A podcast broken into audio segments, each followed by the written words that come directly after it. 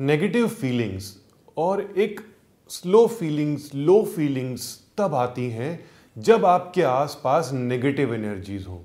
और negative energies आती हैं हमारे आसपास के एनवायरनमेंट से, हमारे माहौल से। मैंने आपको बहुत बारी बोला है कि नेगेटिव एनर्जीज रोकिए नेगेटिव एनर्जीज रोकिए। सॉल्ट का उपाय बताया आपको। लाइव वास्तु सॉल्ट बहुत इंपॉर्टेंट है इसमें। लेकिन कई बारी हम ऐसी फिक्स्ड चीज़ें क्रिएट कर देते हैं कि इसके सप्लीमेंट्स भी हमें असर नहीं दे पाते पॉजिटिव एनर्जी क्रिएट करने में। तो सबसे पहले आप कुछ ऐसी चीज़ें कीजिए जो जो मैं आपको बताता हूँ अपने शोज़ में।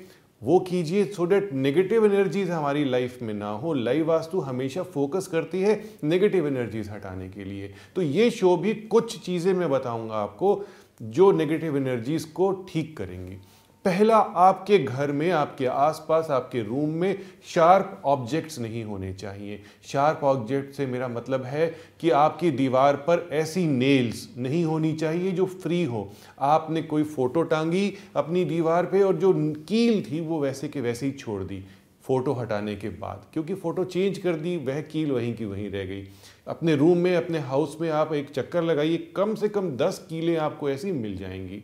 जो आपकी तरफ़ इशारा कर रही हैं कि नेगेटिव एनर्जी हम दे रहे हैं आपको। कोई टूटा हुआ सामान पड़ा है, कोई शीशा टूटा हुआ पड़ा है, आप देखिए कि उसका पॉइंटिंग आपकी तरफ़ तो नहीं आ रहा। तो ऐसी शार्प चीज़ें, कई फर्नीचर ऐसे होते हैं जो नोकीले होते हैं। तो उनकी चोंच या उनका एरो आपकी तरफ़ तो नहीं आ रहा। अब दूसरा पॉइंट मैं लेता हूँ साउथ की दीवार पे क्या लगाया हुआ है आपने? क्या साउथ की दीवार पे मिरर लगाया हुआ है? अगर ऐसा है तो साउथ की दीवार का मिरर आपको बहुत टेंशन देगा नेगेटिव एनर्जी क्रिएट करेगा। साउथ की दीवार पे मिरर कभी भी नहीं लगाना है। साउथ की दीवार पे अगर आपने नीला रंग किया हुआ है तो वह तो और भी ज़्यादा गड़बड़ है। इन सब चीज़ों को ठीक कीजिए। अब बात करते हैं आपके घर के अंदर टूटे हुए सामान की।